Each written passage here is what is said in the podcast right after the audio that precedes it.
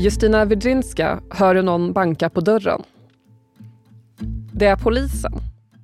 De ska göra en husrannsakan. Justina och hennes barn ser på när poliserna går runt i lägenheten i den lilla staden Chasners norr om Warszawa. Oh my god, what is happening? Not like real, like, uh, like in a movie? En polisman öppnar en byrålåda men stänger den snabbt igen. Justina får hålla sig för skratt. Hon fattar att polismannen har fått syn på hennes sexleksaker som hon halvhjärtat har gömt bland sina underkläder. Hon vet vad det är de letar efter. Abortpiller. Polisen misstänker att hon har ett stort lager där hemma. Som en illegal medicinsk distributionscentral. Men allt hon har är en liten förpackning. Åtta tabletter Misoprostol. Hon räcker själv över den. Den lilla pillerkartan räcker dock.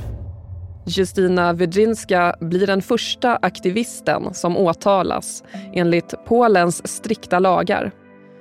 Anklagad för att ha hjälpt en kvinna att göra abort. Och hon är rädd att domarna vill använda henne för att statuera ett exempel. Från Dagens Nyheter. Det här är Spotlight. Idag om Justina som skickade abortpiller till en desperat kvinna. Och testet. Hur långt dras Polens stenhårda abortlagstiftning? Jag heter Emma Lokins.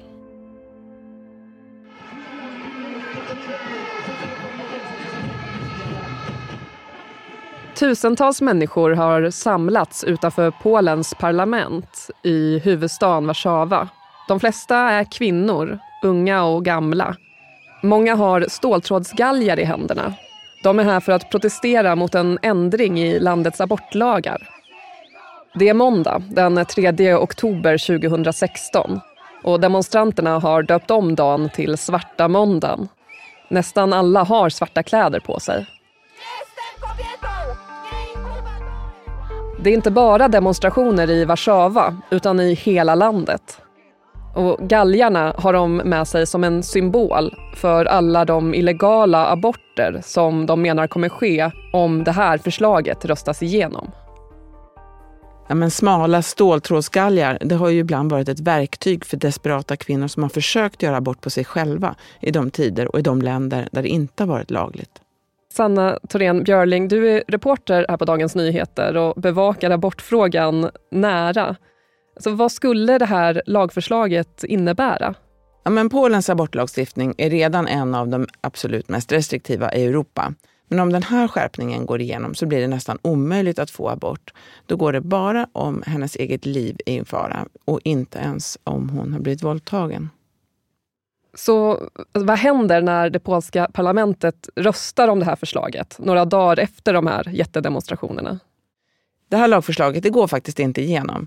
Inte ens de ledamöterna från det styrande partiet Lag och rättvisa, det här nationalkonservativa partiet, röstar för.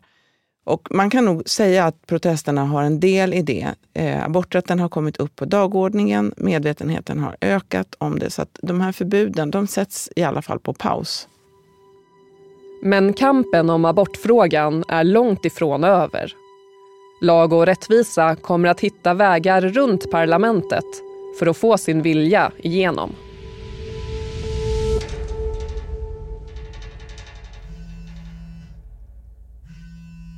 Det kommer ett samtal.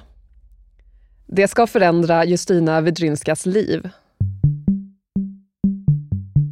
Det är från en kollega som också kämpar för kvinnors rätt till abort.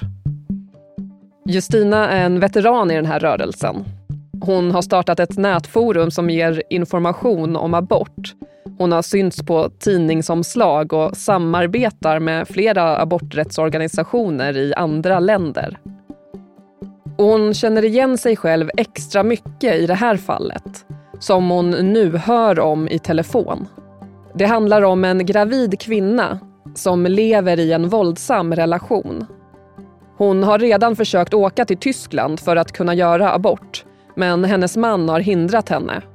Hon är nästan i tolfte veckan Och tiden för att kunna göra en medicinsk abort med hjälp av piller börjar ta slut. Hon säger att hon tänker göra vad som helst för att avsluta graviditeten. Justina Widrinska har känt samma desperation själv. För flera år sedan levde hon också i en relation där hon utsattes för våld av sin partner. Hon blev gravid men lyckades göra abort och ta sig ur relationen. För henne finns ingen tvekan. Hon måste hjälpa den här kvinnan. Justina har några små förpackningar med abortpiller hemma. Hon har sparat dem för säkerhets skull. Man vet aldrig vad som händer. I said, yes, I have them. And I will share uh, with this person my own pills and I don't want nothing in return. Hon tar en karta och stoppar den i ett kuvert. Eftersom hon vill att det ska gå snabbt så skickar hon det som ett expressbrev. Men då måste hon, som avsändare, lämna sina kontaktuppgifter. Det är den detaljen som sätter dit henne och gör att polisen ett år senare kommer knacka på dörren. My fault was that I put my phone number on, on the envelope.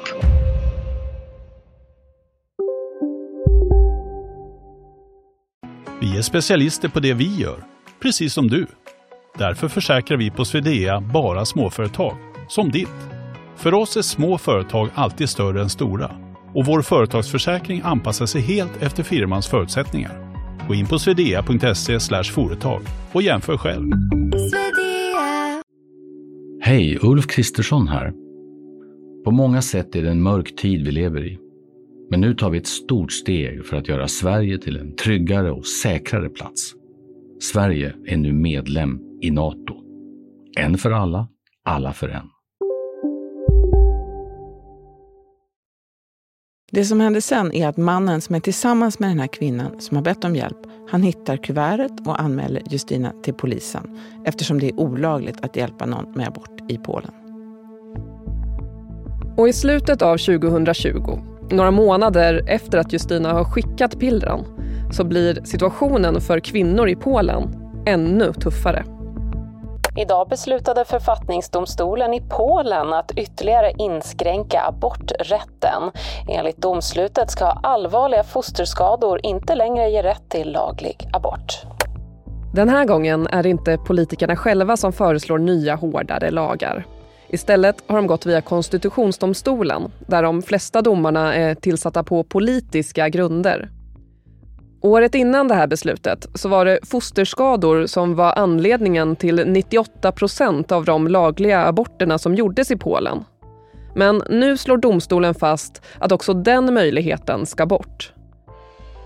Nu är de enda sätten att få göra abort om den gravida kvinnans liv är i fara eller om graviditeten är resultatet av ett brott som incest eller våldtäkt.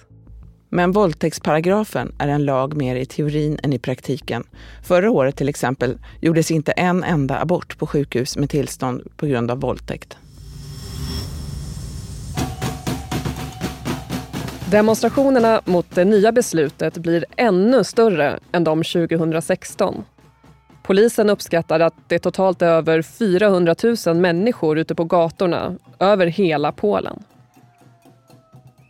Sanna Thorén Björling, så jag har hört att tidigare, typ för 50 år sedan, då hade Polen så liberala abortlagar att eh, svenska kvinnor åkte dit för att göra abort. Alltså, hur hamnade vi här, där de nu har bland de strängaste lagarna i Europa? Ja, men det där är ju intressant. Under kommunisttiden så var ju aborträtten eh, liberal i Polen och abort var tillåtet tidigare än i Sverige. När landet sen demokratiserades så fick katolska kyrkan mer inflytande och större makt. Och de abortlagarna skärptes väldigt tidigt. Det skedde ännu mer när det nationalkonservativa partiet Lag och rättvisa fick makten 2015. Sanna, du har ju varit i Polen och träffat några av dem som gör motstånd idag. Alltså, hur jobbar de? Har du några exempel? Ja, men det finns ett, ett stort nätverk av olika organisationer som hjälper kvinnor som behöver abort. Det handlar både om att de hjälper kvinnor att beställa abortpiller som skickas till dem från andra länder oftast. Men de kan också hjälpa till att organisera resor, finansiera resor till andra länder där man behöver, om man behöver kirurgisk abort till exempel. Eh, men de här aktivisterna de balanserar ju verkligen här. För att information är ju fortfarande lagligt. Men hjälp är inte lagligt. Och var den gränsen går, det är ju inte alltid helt självklart. På senare år så har det blivit väldigt mycket uppmärksamhet när kvinnor i Polen till och med har dött för att de inte har fått vård, trots att det har uppstått stora komplikationer med deras graviditeter. Men varför gör inte läkarna något i de fallen? För det är väl tillåtet med abort om en kvinnas liv är i fara? Ja men precis, det är det ju. Men det är också en gränsdragningsfråga. För man måste också göra en bedömning av när är en kvinnas liv i fara. Många läkare är ju väldigt rädda för att åka dit för att eh, ha, ha avbrutit en graviditet för tidigt. 2021 till exempel, då var det en 30-årig kvinna som kom in till sjukhus i vecka 22. Hon mådde jättedåligt. Man upptäckte att fostret hade stora skador och att det förmodligen skulle kunna överleva. Men man kunde inte avbryta graviditeten innan hjärtat hade slutat slå. Eh, så då låg den här kvinnan här och väntade hon ligger där i sjukhussängen och skickar mest till sin mamma och om att hon själv tror att hon kommer att dö. Och det är också vad som sker. Hon får sepsis och dör. Både foster och mamma dör. Eh, efter det här så eh, säger eh, politikerna att det finns inga skäl att ändra abort, abortlagstiftningen. Men det dröjer inte lång tid förrän det kommer ett annat fall och då ligger, kommer in en kvinna som är gravid med tvillingar. Hon har svåra smärtor och ett av hennes foster dör några, ett par dagar senare. Läkarna gör inte heller då någonting eh, utan väntar tills det andra fostret har dött. Och sen aborterar man båda fostren. Men vid det laget så har kvinnan själv fått så svåra skador att hon också avlider.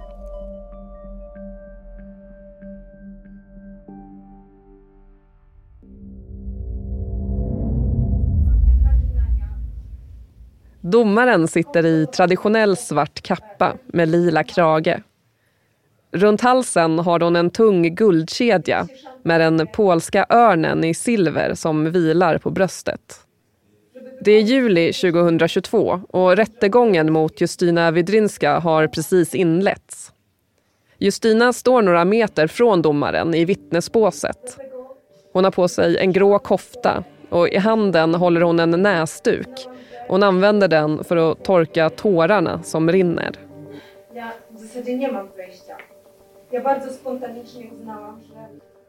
Hon berättar att beslutet att skicka pillren var spontant.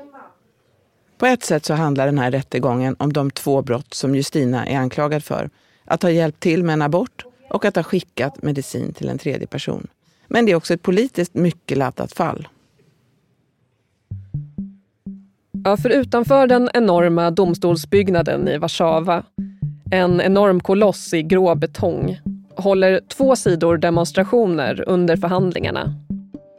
På ena sidan de som vill att Justina ska dömas, som håller upp bilder på blodiga döda foster. Och på andra sidan de som kämpar för rätten till abort. Inne i rättegångssalen har det också märkts Representanter från flera ambassader, som Belgien, Danmark och USA, har suttit på åhörarplatserna. Det är också flera människorättsorganisationer som bevakar fallet noga. Och medier rapporterar världen över. She faces up to three years in prison for helping a woman obtain abortion pills. Men det finns också de som varnar för att själva rättegången är politisk. I en demokrati ska ju domstolarna vara oberoende och skilda från politiskt inflytande. Men det är de inte längre. För ända sedan Lag och rättvisa, det här nationalkonservativa partiet, har fått makten i Polen så har de börjat tillsätta och byta ut domare, bland annat i författningsdomstolen. De kritiseras av EU för det, men eh, byter även ut domare på lägre instanser. Att Justina Wedrinska är en känd aktivist, spelar det någon roll? Men det ska inte göra det egentligen, men det har ju kommit upp under rättegången från åklagarsidan att det här är en kvinna som systematiskt hjälper kvinnor med att få abort. Men själv säger hon att det hon gjorde, det var ju inte politiskt. I sent those pills as an individual person. I didn't send them as an abortion activist. It was an act of empathy. It was my personal decision, not decision of our group of collective. Men Sanna, hon måste ju ha förstått att det var en risk att skicka de här pillren. Ja, absolut. Det var hon ju absolut medveten om. För det mesta brukar de här organisationerna, de råder ju kvinnor att beställa abortpiller från utomlands ifrån. Men i det här fallet var det så ont om tid att en sån, ett sånt internationellt brev skulle inte hinna fram i tid. Så att Justina var ju beredd, hon tog den här risken.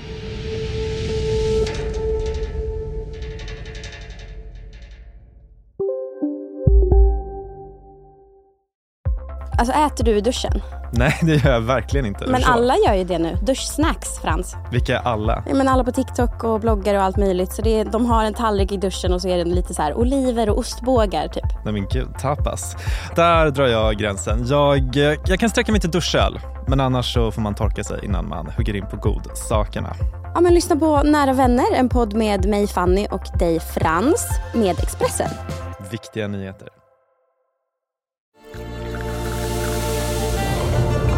Välkommen till Maccafé på utvalda McDonalds restauranger med Baristakaffe till rimligt pris. Vad sägs om en latte eller cappuccino för bara 35 kronor? Alltid gjorda av våra utbildade baristor.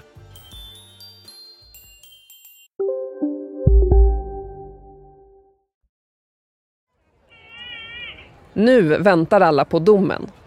Det är mycket folk runt domstolen Abortmotståndarna har parkerat en lastbil framför entrén med en stor bild på ett aborterat foster. Ur högtalare på bilen så spelas barngråt upp. Det är den 14 mars i år och rättegången har precis avslutats. Justina Vedrinska går ut i vårsolen. Hon är klädd i starka färger. En rosa kostym med en orange topp under. På trappan utanför domstolen håller hon ett tal. Hon tackar de demonstranter som är där på hennes sida.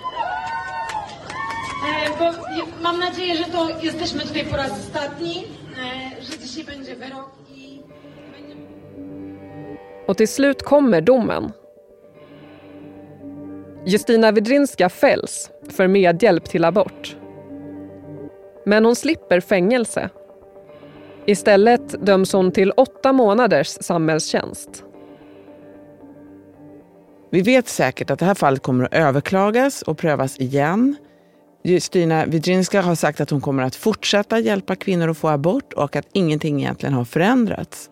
I was answering calls on Abortion Without Borders helpline, doing this job every day, and still we doing this. I am not afraid of the verdict. We are not afraid of this. Vi vet ju också att det finns fler liknande fall som är på väg upp genom rättssystemet.